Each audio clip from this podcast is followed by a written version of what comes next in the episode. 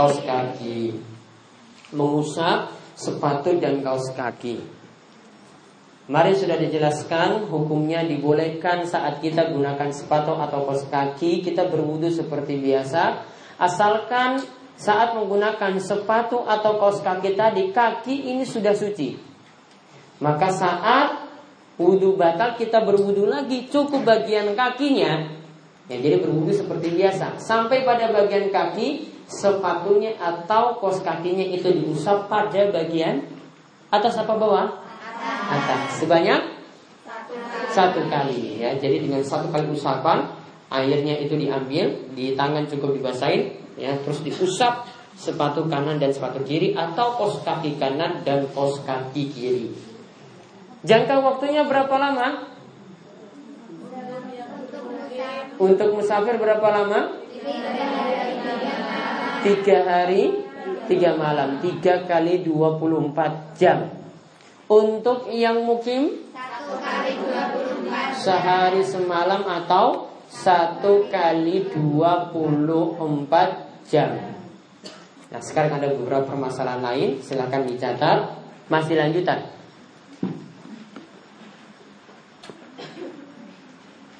Dari pembahasan tadi Jika masa waktu Ya, jika selang waktu, ya, jika selang waktu mengusap sepatu telah habis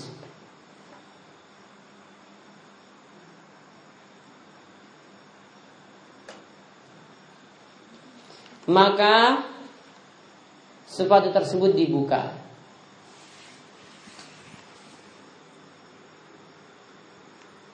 Maka sepatu tersebut di, dibuka.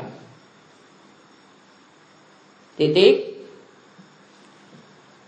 Jika wudhu masih ada Jika wudhu masih ada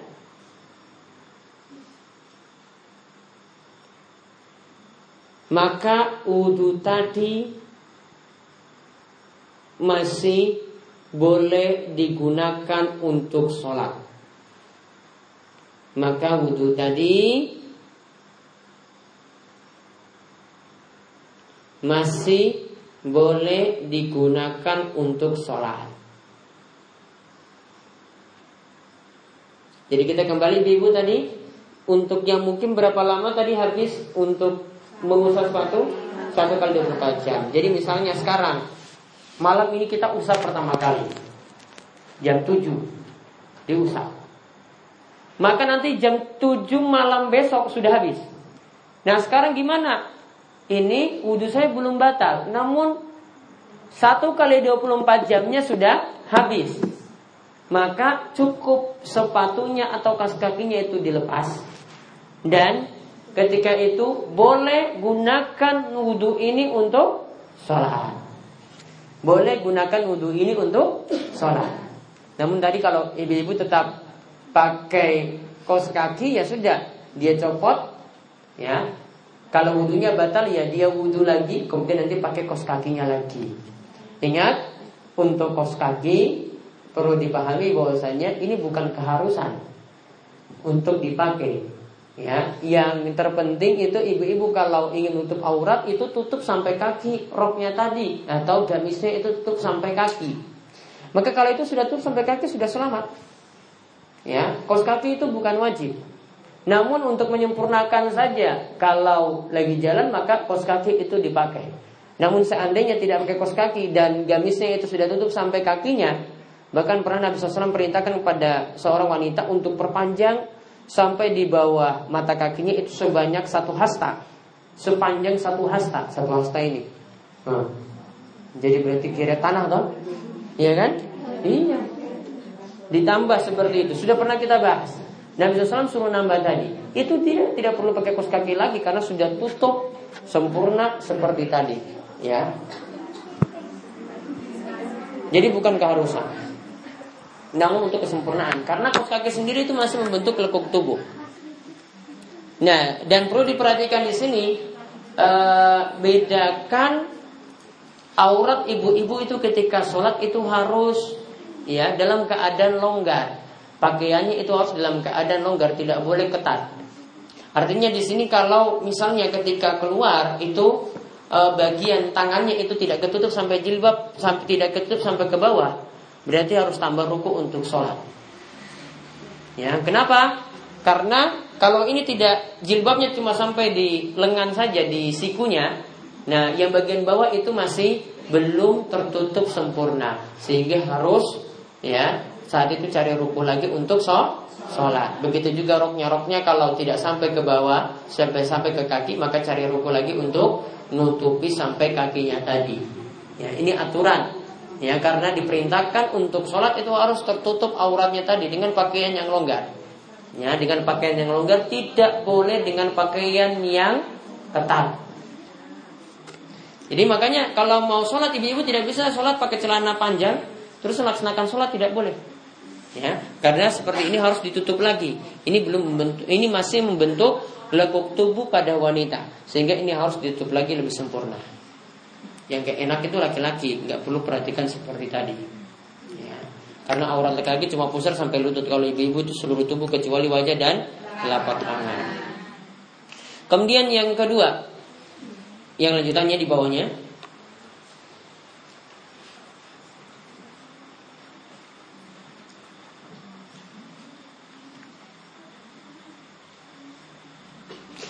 Jika anggota wudhu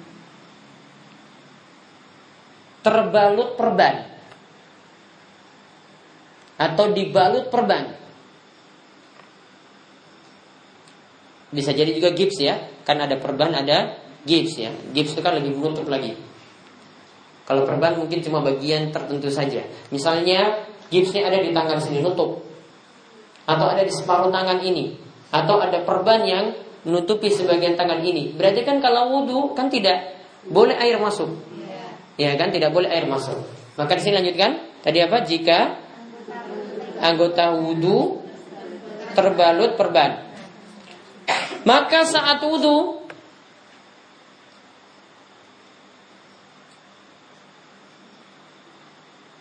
Maka saat wudhu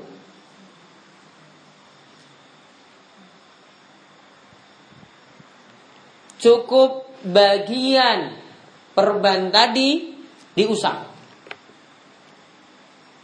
Cukup bagian perban tadi di diusap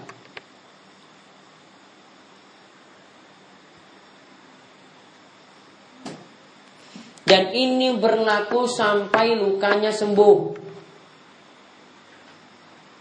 Dan ini berlaku sampai lukanya sembuh.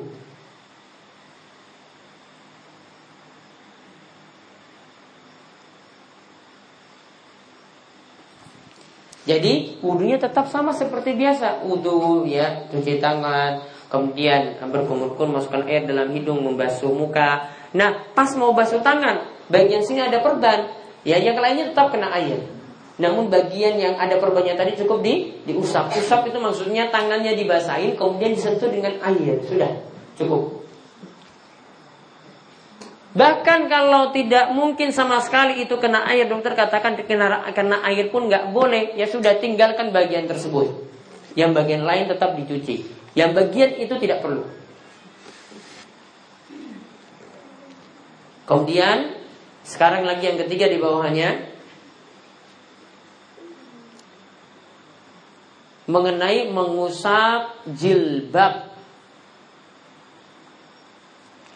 Mengenai mengusap jilbab.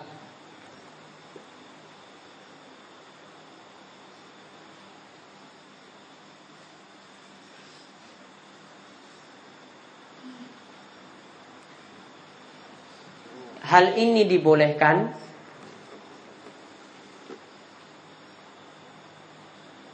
hal ini dibolehkan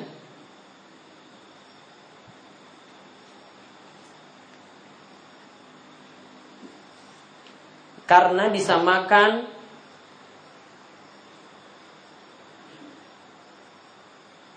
karena disamakan Nabi mengusap imamah. Karena disamakan Nabi mengusap imamah. Titik. Namun hati-hatinya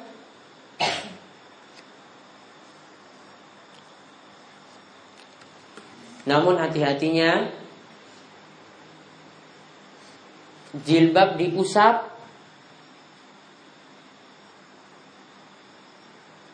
Ditambah dengan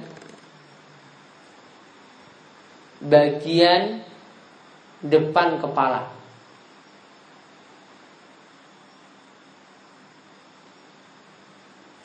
Jadi ibu cuma mengusap jilbab saja ya, tangannya cukup basah, diusap sekali, ditambah bagian rambutnya, bagian depan diambil sekali sudah. Itu lebih aman. Namun di sini perlu diperhatikan lebih aman lagi ya. Ibu-ibu tidak melakukannya di tempat terbuka. Ya, kalau melakukan tempat terbuka tetap nanti pas tangan di sini tangan tetap nanti akan dicuci. Sangat sulit sekali untuk menutupi diri. Ya, sangat sulit sekali untuk menutupi diri. Nah, taruhlah di orang tidak lihat bagian atas. Ya.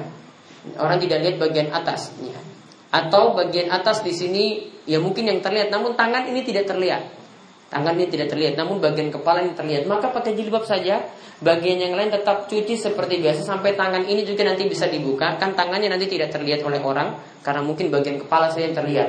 Lalu kepala itu jilbabnya tetap dipakai. Cukup apa tadi? Diusap ya dan ketika itu ambil bagian bagian depan kepala dan masukin tangan dalam telinga untuk mengusap telinga sudah itu lebih mudah. Jadi baiknya tetap tidak buka jilbab di tempat umum. Biasakan tidak buka jilbab di tempat umum.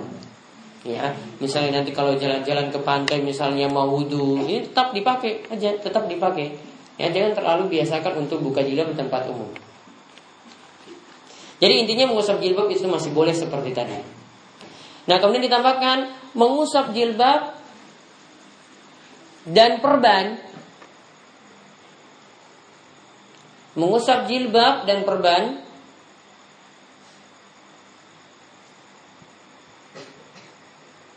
tidak dibatasi waktunya. Ya, tidak dibatasi waktunya.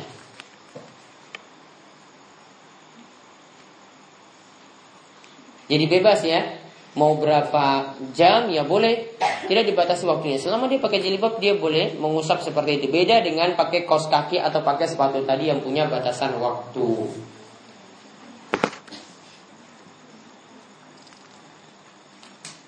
Kemudian kita tambahkan sedikit pembahasan mandi. Sekarang judulnya mandi. Besar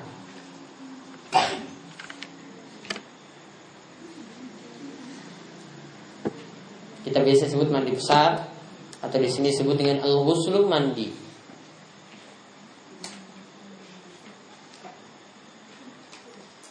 Yang dimaksud dengan mandi di sini adalah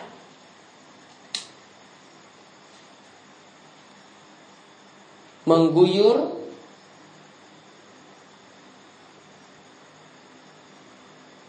air pada seluruh badan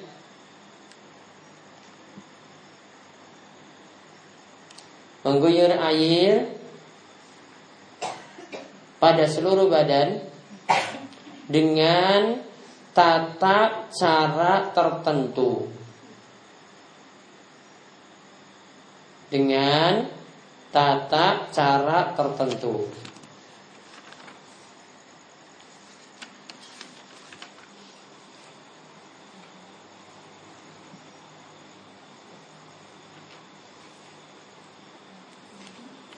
Nah, saya sebutkan sini ada empat. Tuliskan selanjutnya beberapa hal yang menyebabkan mandi wajib. Beberapa hal yang menyebabkan mandi wajib.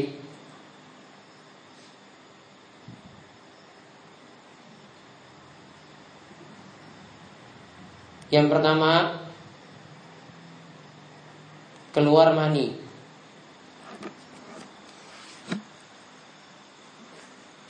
Yang pertama keluar mani.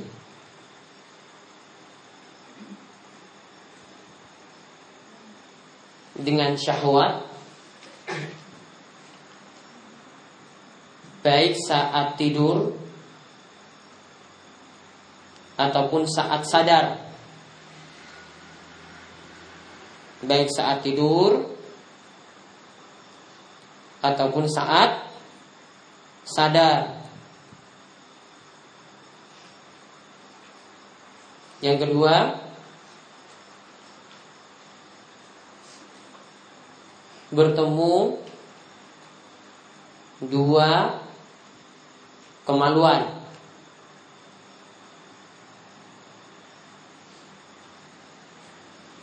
Walaupun tidak keluar mani.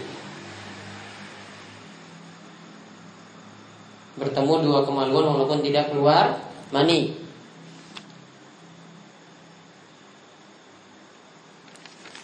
Yang ketiga, ketika berhenti darah haid dan nifas.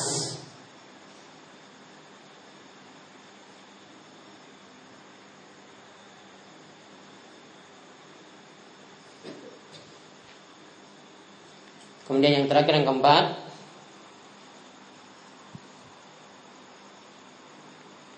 Mandi untuk jenazah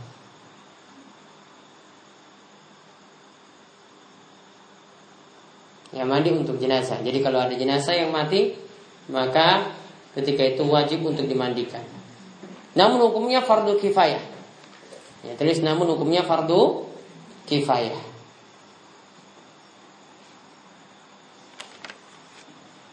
Artinya jika sebagian sudah melakukan maka yang lain jadi gugur kewajibannya.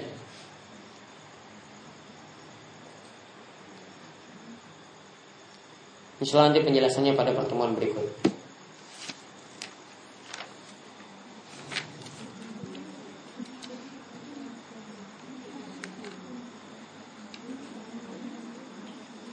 Yang ke, yang keberapa tadi yang belum?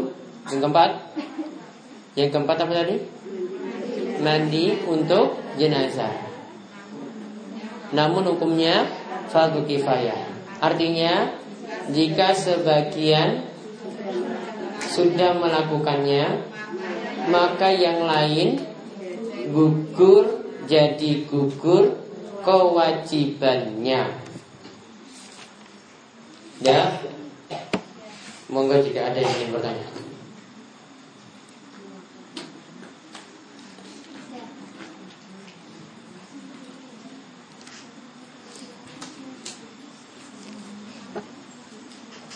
Hmm.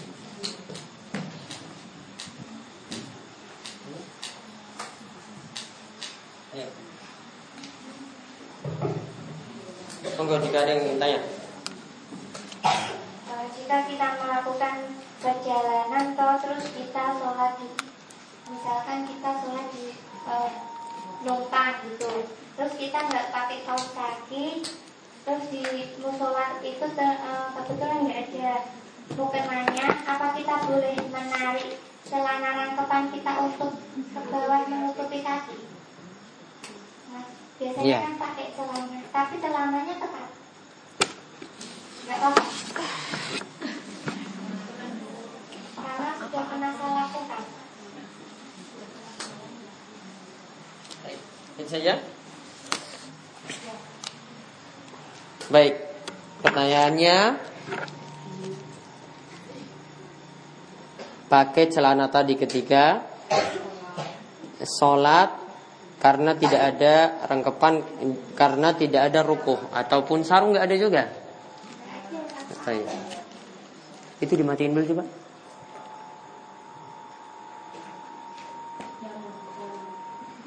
Nah, baik. Nah, ini makanya pentingnya ibu-ibu itu memakai baju. Kalau pakai baju itu segala fungsi itu bisa dipakai. Jadi mau pergi negal, mau sholat bisa pakai baju itu, mau pergi ya jalan-jalan, ya ketika sholat, mau ada waktu sholat bisa juga pakai baju itu.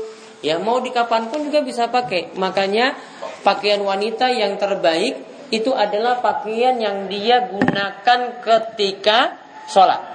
Jadi pakaian yang dia gunakan ketika sholat, nah itulah yang dia pakai mau pergi ke mana-mana. Jadi kalau seperti tadi, kalau dia pakai pakaiannya sama seperti ketika dia sholat, maka tidak ada pertanyaan ini lagi. Jadi pertanyaan ini tidak muncul, ya. Sehingga saran saya sejak awal usahakan pakaiannya itu sudah menutupi aurat. Tadi e, misalnya gamisnya atau roknya itu turun sampai bawah Ditambah lagi disempurnakan pakai kos kaki. Nanti pertanyaan ini tidak muncul.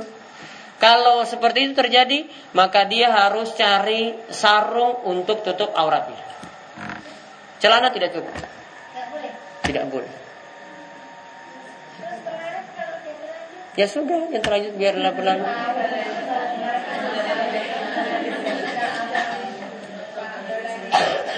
Ada lagi? Ya.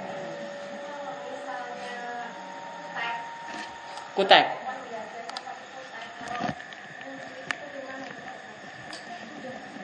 Kuteksnya dari apa? Bahannya sintetik atau alami?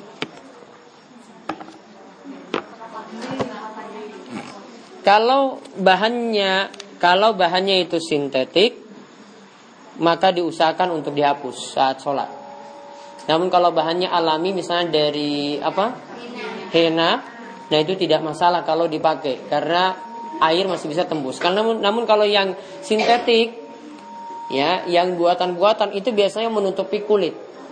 Ya, menutupi bagian kukunya sehingga bagian ini tidak terkena air, maka punya kewajiban untuk hilangkan dan tidak pakai kutek semacam itu. Seperti itu. Jadi harus air itu kena bagian permukaan dari kuku tadi. Ada lagi? Ya. Pakai mic, mic, mic.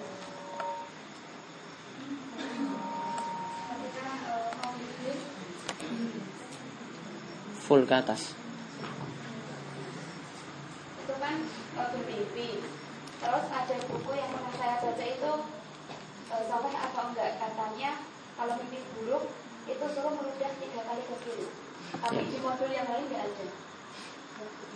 Itu benar atau tidak? Kiri ada siapa nanti?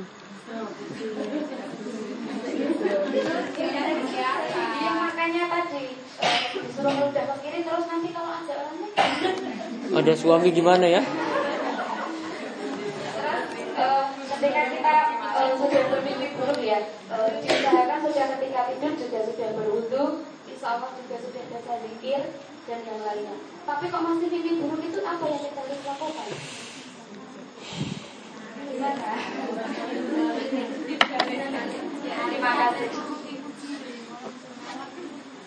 hasta.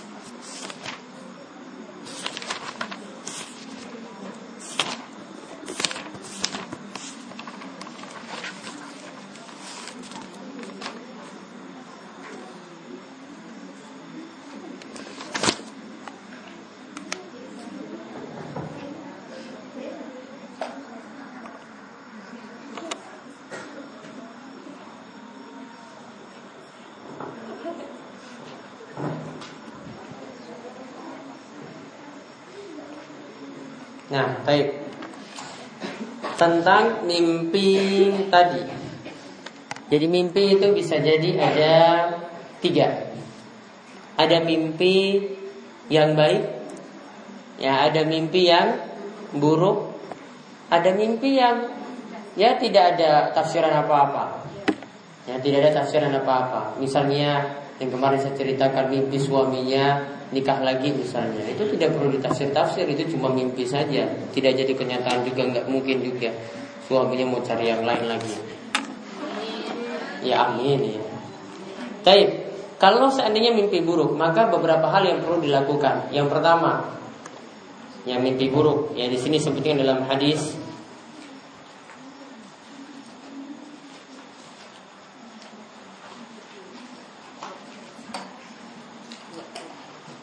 Yang pertama baca ta'awudz. A'udzubillahi minasyaitonirrajim.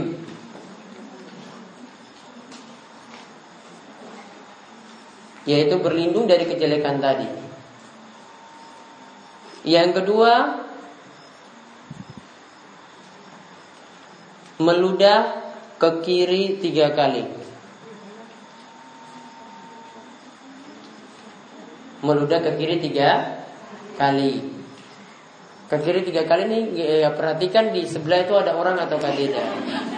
Yang jangan suaminya di saya dibaca diperintahkan dalam hadis seperti ini, jadi kamu harus saya ludah. Suaminya nggak jadi sebab mimpi, mimpi ya masalahmu sendiri. Jadi lihat di samping situ ada orang atau tidak. Kalau tidak ada bisa meludah tiga kali. Meludahnya itu bukan pakai ludah yang full, kumpul terus baru ludah, bukan ya tiga kali. Gitu. Sudah. Itu namanya meludah tiga tiga kali. Ya keluar ludahnya cuma kayak angin gitu saja kan sudah ada air airnya sedikit. Kalau keluar ludahnya sudah bangun tidur mulutnya bau ludahnya bau. Kemudian yang ketiga yang ketiga segera bangun dan berwudu. Segera bangun dan berwudu. Yang keempat, jangan ceritakan mimpi itu pada orang lain. Jangan ceritakan mimpi itu pada orang lain. Sudah diam-diam saja. Gak usah ceritakan, waduh tadi malam itu saya mimpi buruk, saya ketemu setan di, di dalam mimpi. Atau saya mimpi buruk, lagi dikejar-kejar debit kolektor. Gak usah cerita-cerita. Ya, gak usah cerita-cerita seperti itu. Diam. Yang jelek tadi gak usah diceritakan. Yang mimpi yang bagus-bagus saja diceritakan. Iya, meskipun perasaan gak enak sudah ditahan saja. Jangan diceritakan. Jadi setan akan senang kalau mimpi itu diceritakan, jadi tidak perlu menceritakan seperti itu. Kemudian tambah lagi yang apa? Yang kelima, ubah posisi tidur. Ubah posisi tidur.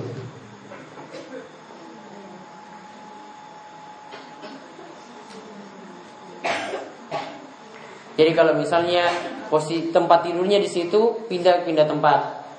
Ya. Atau posisinya saja arah tidurnya dirubah. Tadi baring kanan mungkin baring kiri. Ya posisi tidurnya itu dirubah. Dan bukan lima hal tadi. Nah kemudian kalau sudah uh, lakukan amalan-amalan sebelum tidur misalnya berwudu baca zikir sebelum tidur kok juga tetap mimpi buruk.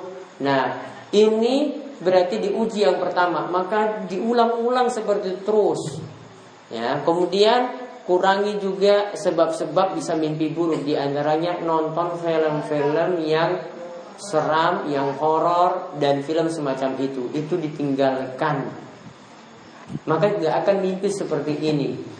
Mimpinya kan ada ya gara-gara seperti itu Atau biasa cerita-cerita seram sama temannya Atau sama tetangga cerita Wah ini ketika saya jalan saya lihat ini seperti ini. Kalau ada yang cerita seperti itu jangan ikut. Maka nggak akan nanti mimpi yang buruk seperti tadi. Ada lagi? Ya.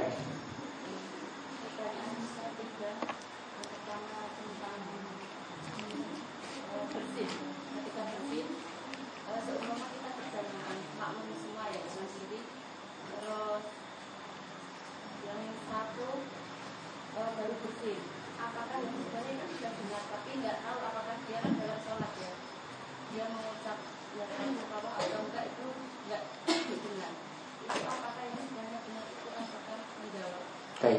Ya, terus yang kedua. Eh, yang kedua hubungannya tentang sholat berdana kemarin. Terus sekarang eh, mau nggak tahu diterima Allah atau tidak itu kan sudah ketinggalan. Padahal kalau menambah lagi nggak tahu baru pertama sekali itu. Hmm. Itu kalau masih seperti itu bagaimana eh, menambah rakaat? Kemarin tambah rokaatnya bagaimana? Kemarin itu nggak nambah saya tiga kali sujud. Oh. Berarti ketinggalannya di bagian mana? Rakaat pertama berarti kan? mendapati satu rakaat satu rakaat saja sedangkan eh, jumlah rakaatnya saja nggak tahu Dapat berapa kali satu baru satu Baru satu. kali rukuk langsung akhir. Ya, ya. panjang Apanya? Oh iya monggo cerita saja. Eh, ini saya bertanya tentang hisab Eh, begini Eh, saya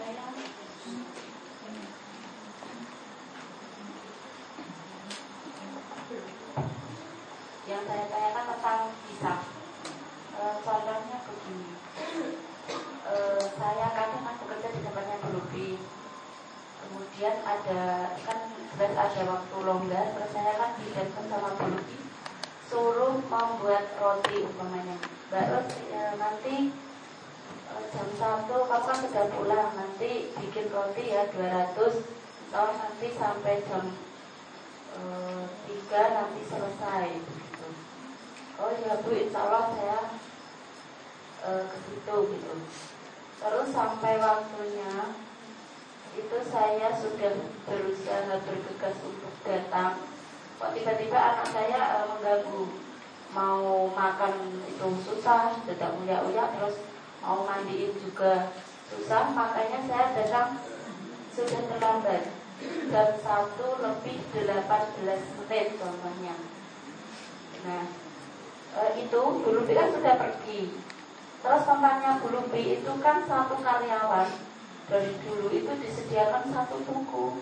Jadi yang e, namanya ini ada, namanya ini ada itu. Terus seperti biasa karena Lubi di rumahnya melatih kejujuran, Makanya setiap begitu datang kita langsung isi sesuai jam kita datang. Datang saya jam 1 lebih 18 ini tadi. Kemudian eh, tadi rencananya sampai jam 3, ternyata jam 2 itu mati lampu. Buluki juga belum pulang. Nah, terus yang jadi pertanyaan saya, apakah eh, sikap yang saya lakukan itu terlalu berlebihan dalam menanggapi hisap. Karena saya takut mungkin kalau saya nggak tepat waktu ini Bu Lupi marah-marah. Kok nggak datang eh, jam satu? Tapi kalau udah datang jam satu mungkin sebelum mati lampu udah selesai. Karena saya takutnya hanya eh, bukan karena sangat dimarahi Bu Lupi tapi saya takut Allah itu akan menghisap yang berapa menit saya ini saya tulis. Kan bisa saja saya menulis jam satu gitu. Padahal saya dan eh, saya datang jam satu lebih 18 menit. Yang saya tanyakan eh, hisap itu sendiri penjelasan eh, penjelasannya itu sampai per detiknya itu saya benar-benar merasa ketakutan yang berlebih itu saja pertanyaan. Terima kasih. Hmm.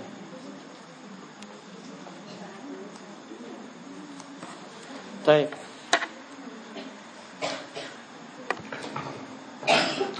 Baik, yang pertama tentang bersin dalam sholat berjamaah. Kalau bersihnya dalam sholat berjamaah eh, cukup orang yang bersin ucapkan alhamdulillah. Yang lain tidak perlu jawab. Jadi yang bersih, saya bersih misalnya dalam sholat, saya cukup ucapkan alhamdulillah selama tidak ganggu jamaah lain. Jadi cukup suaranya untuk dia dengar sendiri. Ya, jamaah lain yang dengar misalnya dia tidak perlu membalas. Dia tidak perlu lagi ucapkan ya rahmukallah, baru nanti dibalas lagi ya dikumullah tidak perlu. Kalau terjadi seperti itu malah sholat menjadi batal. Karena yang ada itu bukan zikir lagi, namun jadinya omongan manusia. Nah, sholat itu tidak boleh ada omongan manusia. Ya, sehingga tadi tidak perlu sampai jawab ya hamukallah, cukup yang bersin saja ucapkan alhamdulillah. Kemudian yang kedua, tentang sholat gerhana berarti cuma dapat satu ruku. Berapa kali ruku? Berarti dua kali Iya dua kali ruku kan berarti Satu rokat dua kali ruku Berarti sudah dapat dua kali ruku. Berarti tinggal tambah satu rokaat Satu rokaat yang itu perlu diperhatikan Sholat gerhana Itu kan satu rokat ada dua kali ruku. Maka dua kali ruku tadi Yang dianggap wajib atau masuk rukun Itu cuma ruku yang pertama. Ruku yang kedua itu masuk sunnah. Ya, sehingga kalau mau nambah dia boleh nambah dua kali ruku setelah itu. Jadi tambah e, rokat kedua dia kerjakan dengan dua kali ruku boleh. Atau dia cuma satu saja, satu kali ruku, tetap sholatnya tetap sah. Ya, jadi sholatnya tetap sah. Jadi nanti kalau ada sholat gerhana lagi, jadi cukup tambah satu rokaat kalau ketinggalan dua kali ruku. Karena nanti totalnya kan empat. Kalau sudah dapat dua berarti ketinggalan dua. Ya, kalau sudah dapat dua berarti ketinggalan dua. Kemudian hisapnya tadi, nah, apakah tadi uh, jadi ini tergantung dengan majikannya seperti apa dia sikapi ini seperti apa. Karena seperti ini ada pengawasan dari majikan. Beda kalau kita jadi PNS di kantor. Ya kalau PNS di kantor tidak ada pengawasan seperti seketat ini. Paling dari atasan juga dia tidak bisa merubah aturan atau tidak bisa memberikan punishment, memberikan hukuman tidak bisa. Ya, namun kalau ini dari majikannya kalau dia ridho dengan pulang pada jam 2 tadi, maka tidak ada masalah. Ya, dia memberikan gaji lebih atau kurang, ya itu nanti keputusan dia. Beda kalau jadi pegawai kantor. Kalau pegawai kantor suruh jatuh jam 7, pulang jam 4 sore misalnya ya harus pulang seperti itu. Tidak boleh dia pakai-pakai alasan. Ya, dia tidak bisa mengadu ke mana-mana. Mau ke atasan, atasan harus jujur juga untuk memberitahukan lagi yang ke atasnya lagi. Jadi jadi pegawai itu lebih berat daripada menjadi uh, pekerja yang per jam seperti itu hitungannya. Ada lagi? Ya. Ah.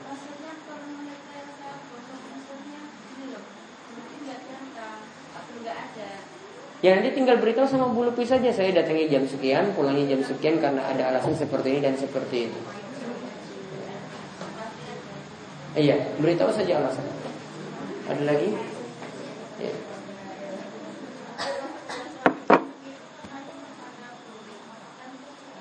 Gimana? Walau walau itu tidak ada dalilnya. Ya. Nanti kejatuhan apa lagi nanti ada nasib seperti ini lagi. Itu kalau dalam Islam itu dikenal dengan tatoyur, artinya anggapan sial. Anggapan sial seperti tadi tidak boleh. Ya, kalau tahu ya kejatuhan apa? Tai cicak ya, bukan bukan tikus, bukan kucing, bukan. Ya. Kalau cuma cicak saja, enggak ada dalilnya seperti itu. Itu masuk dalam tatoyur malah terlarang untuk beranggapan sial ketika itu enggak boleh. Harus dihilangkan was-was semacam tadi. Ini tidak ada anggapan sial apa-apa. Ya.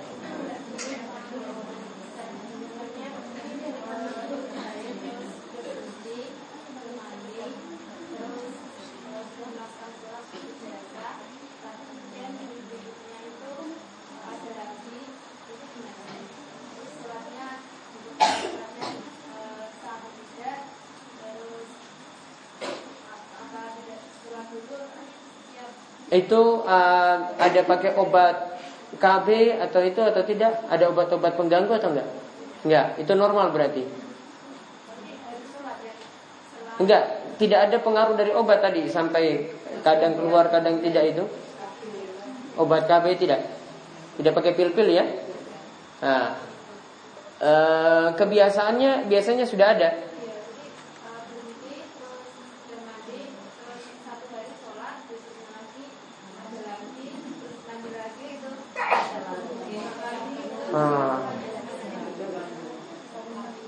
biasanya punya kebiasaan haid berapa hari? 6 sampai 7.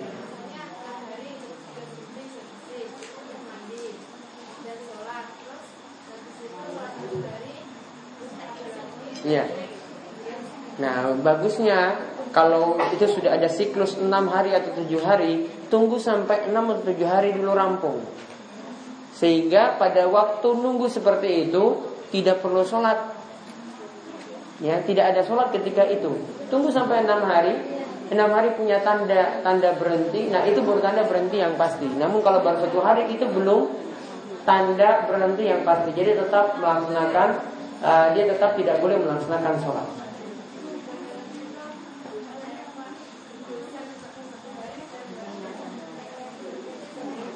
Tapi kan biasanya enam hari rutin seperti itu kan? Ya, nanti enam hari kalau sudah selesai, setelah itu berhenti total, tidak lagi darah haid keluar. Iya kan? Ya, ya berarti kebiasaan darah haidnya itu enam hari. Maka tunggu sampai enam hari dulu. Kalau sudah enam hari sudah dapat tanda tanda berhentinya, nah itu baru ketika itu mandi dan kembali mengerjakan sholat.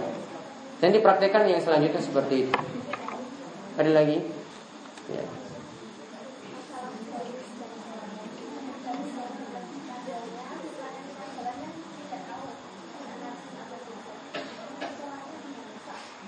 Sah. Asalnya pakaian itu dalam keadaan suci sampai kita yakin pakaiannya itu najis baru kita katakan itu najis. Para ulama itu biasa membuat kaidah al aslu fil asya atau hara. Hukum asal segala sesuatu itu suci. Kita mau katakan itu najis kalau betul-betul nyata ada najis yang kena. Kalau masih ragu-ragu, wah ini najis enggak, najis enggak. Jangan pedulikan ragu-ragu tadi. Tetap kita yakin itu dalam keadaan suci. Maka ketika jalan seperti itu, harus yakin dalam keadaan suci sampai tahu itu kotoran yang najis baru ketika itu baru ganti pakaian.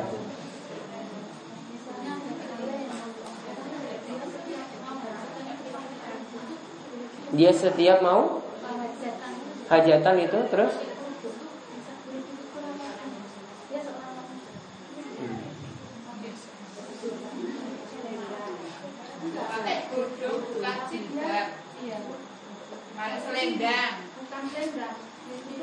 ya sudah nggak usah ditegur itu urusan dia sendiri kita nggak perlu tegur.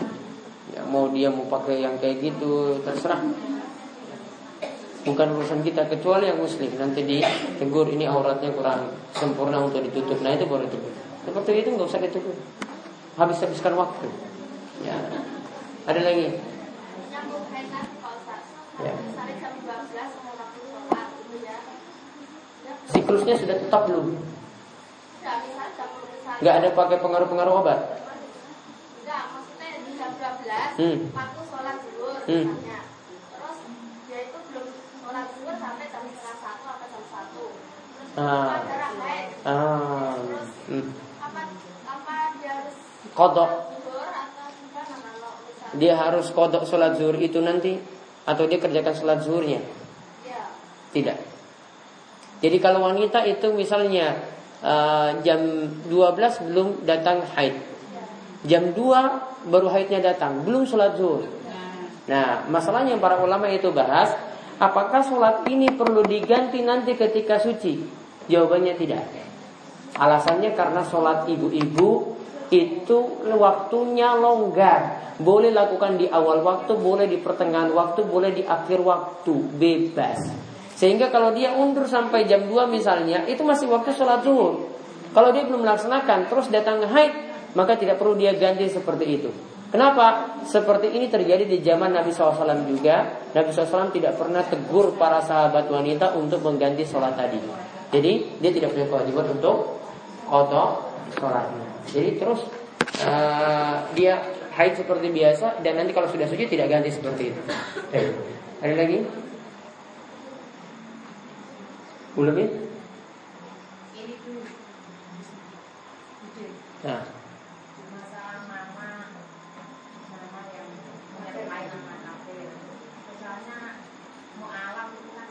pakai nama Iya.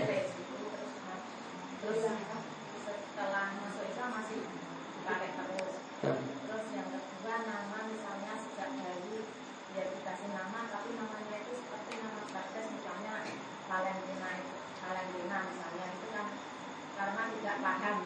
Hmm.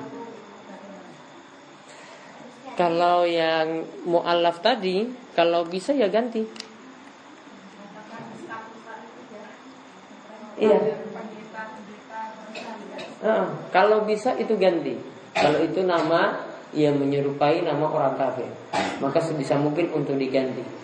Namun kalau sejak kecil tadi pengurusannya kalau sulit ya pokoknya dia punya nama panggilan yang orang-orang panggil itu bukan lagi dengan nama baptisnya. Ya dia punya panggilan yang tidak lagi pakai nama baptisnya atau nama yang jelek seperti itu.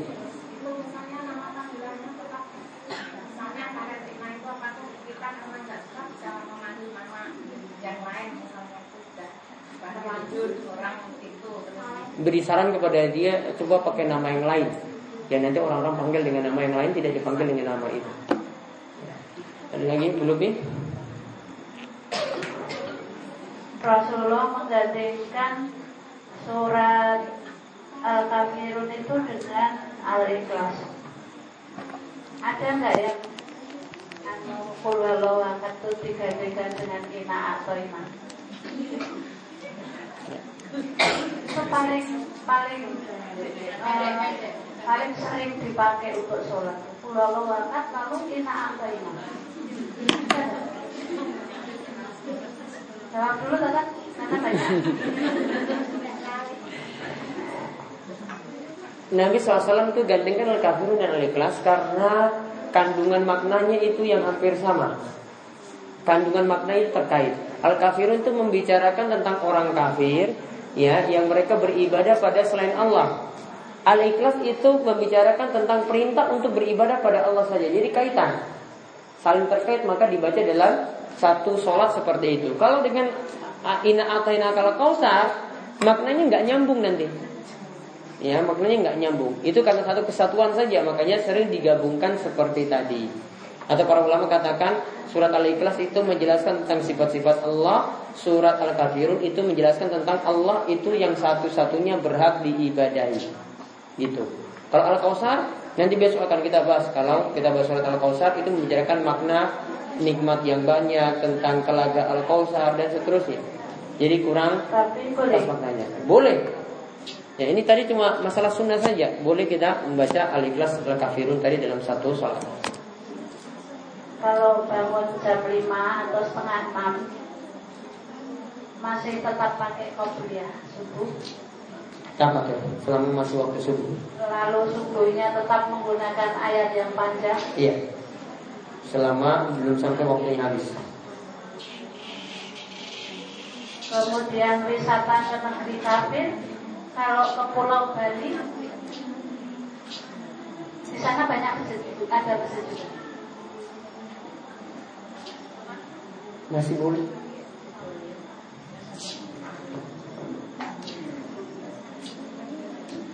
Terus kalau yang tadi yang uh, menarik celana celana ini ya yang rangkapan itu ya legging itu ya, ya itu kan tidak boleh ya di tempat umum tuh tapi hmm. nah, kalau di kamar sendiri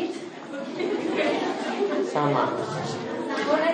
Sama tidak boleh tidak boleh karena masalahnya bukan di tempat umum ya masalahnya celananya tadi belum tutup aurat sempurna kalau sampai di Jawa Iya karena bagian ini kalau pakai celana seperti itu ini masih bentuk lekuk tubuh perempuan ini harus tetap masuk aurat. Tetap wajib tutup sempurna dengan pakaian yang mudah. Walaupun tidak ada yang lihat. Walaupun tidak ada yang lihat, Allah yang lihat.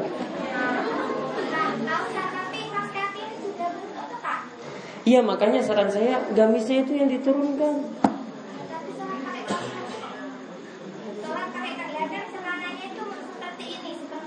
Iya, uh -uh. makanya yang lebih diperintahkan itu gamisnya bukan masalah celananya yang dalamnya. Gamisnya yang turunkan sampai ke bawah, yang dibuat panjang atau pakai sarung.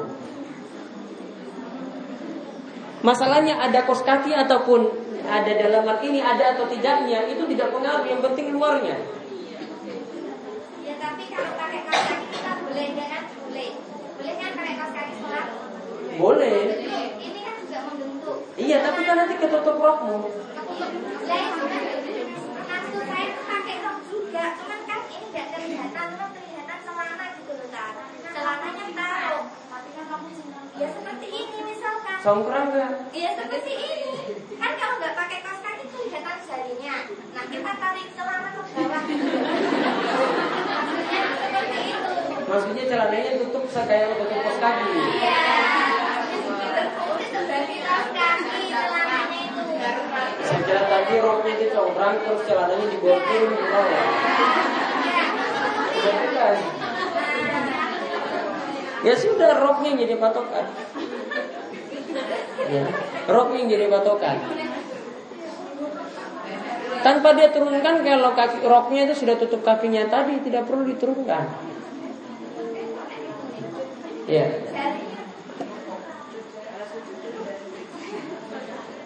Kalau sujud jarinya ketutup nggak? Kalau pakai celana tadi ketutup, tapi kalau nggak ketutup, ya kelihatan sini telapaknya.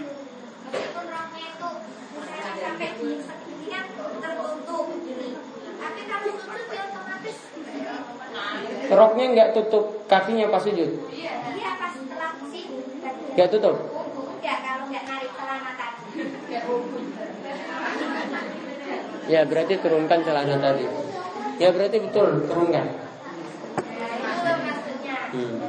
Makanya harus diterangkan celananya pakai roknya gimana tadi. Saya kan anggapannya tuh oh, roknya mungkin nggak nggak turun sampai bawah. Ya sudah belum ini? Kemudian untuk eh, bedak dan, dan lipstick karena bedaknya mahal, lipstiknya mahal. Kemudian kalau wudhu itu boleh nggak hanya diplek-plek? Itu satu bayaran. Kan selain dan juga bayar.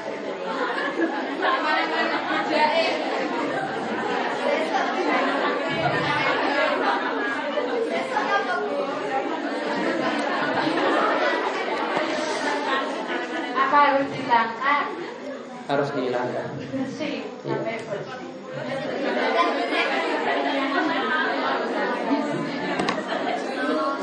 Yang terakhir kaitan tentang yang ditanyakan Mbak Ros adalah tentang hisab. Kenapa ketika saya membaca ayat tentang hisab itu saya merasa hancur lebur hati saya karena begitu detailnya Allah nanti akan mencatat. Jadi kalau saya menanamkan dari awal, kalau diancam oleh atasan, kalau datangnya telat sampai setengah delapan, setengah delapan, setengah delapan terus, nanti tidak akan bisa naik pangkat. Datangnya harus jam tujuh. Gitu. Kemudian saya menanamkan kepada eh, teman-teman saya yang alhamdulillah ini beliau ada di sini. Ada sekitar enam atau tujuh. Ini tulis saja apa adanya. Jangan takut karena terancam tidak naik pangkat atau diberhentikan dari jabatan. Kita lebih takutnya adalah tulisan kita itu membawa uh, kemurkaan Allah gitu. Jadi kalau kalau saya datang jam 7.30 ya jam 7.30 teman saya juga walaupun itu tidak boleh dan ada konsekuensinya dengan datang terlambat saya juga harus membayar uh, pulangnya dengan terlambat. Atau kalau saya tidak pulang terlambat saya harus menggaji orang agar pekerjaan saya pada hari itu adalah selesai. Jadi menulis selisih waktu 1-2 menit salah bagi saya itu sudah sudah uh, istilahnya hisap besar gitu loh kan jadi istilahnya tidak sembarang saya harus membayangkan itu ya pencatatan Allah itu sangat detail gitu nih jadi jangan takut sama diberhentikan jangan takut diancam jangan takut. Takutlah kalau Allah itu gak ridho. E, makanya saya tanamkan apa adanya. Walaupun itu tidak mempengaruhi gaji bukan berarti ketika saya menuliskan harusnya pulang jam 9 kok saya tulis jam 9.20 lalu yang 20 menit itu biar dihitung oleh bendahara negara. Tidak. Tetapi saya menuliskan jam 9.20 itu adalah ibadah. Karena saya menuliskan dengan sesungguhnya. Begitu Tat, mudah-mudahan ini jadi ilmu buat ibu-ibu yang lain. Sangat detail Bu, Allah itu mencatat betul-betul detail. Ada lagi? Tambah satu lagi. Hmm. Nah, misalkan kita sholatnya itu udah bangunnya kesiangan, misalkan kesiangan udah mepet. Nah, tapi kita itu tiba-tiba biasanya bangun tidur itu pengennya BAB gitu kan atau pipis atau gitu. Ya BAB paling. Terus kita itu harus mendahulukan sholat, padahal kalau sholat kita itu ngampet itu katanya makro atau mendahulukan BAB tapi kalau BAB dulu kesiangan kesiangan habis waktunya itu mana dulu? Menahan eh, buang hajat seperti tadi hukumnya makruh. Sedangkan mengerjakan sholat di luar waktu hukumnya haram. Maka menangkan yang makruh daripada yang haram. Jadi dia sholat dalam keadaan nahan dulu sebentar, baru setelah itu dia menaikkan hajatnya. Biar sholatnya tetap dalam waktu. Ya. Kalau kejadian begitu toh diangkat toh baru satu rokaat sudah keluar.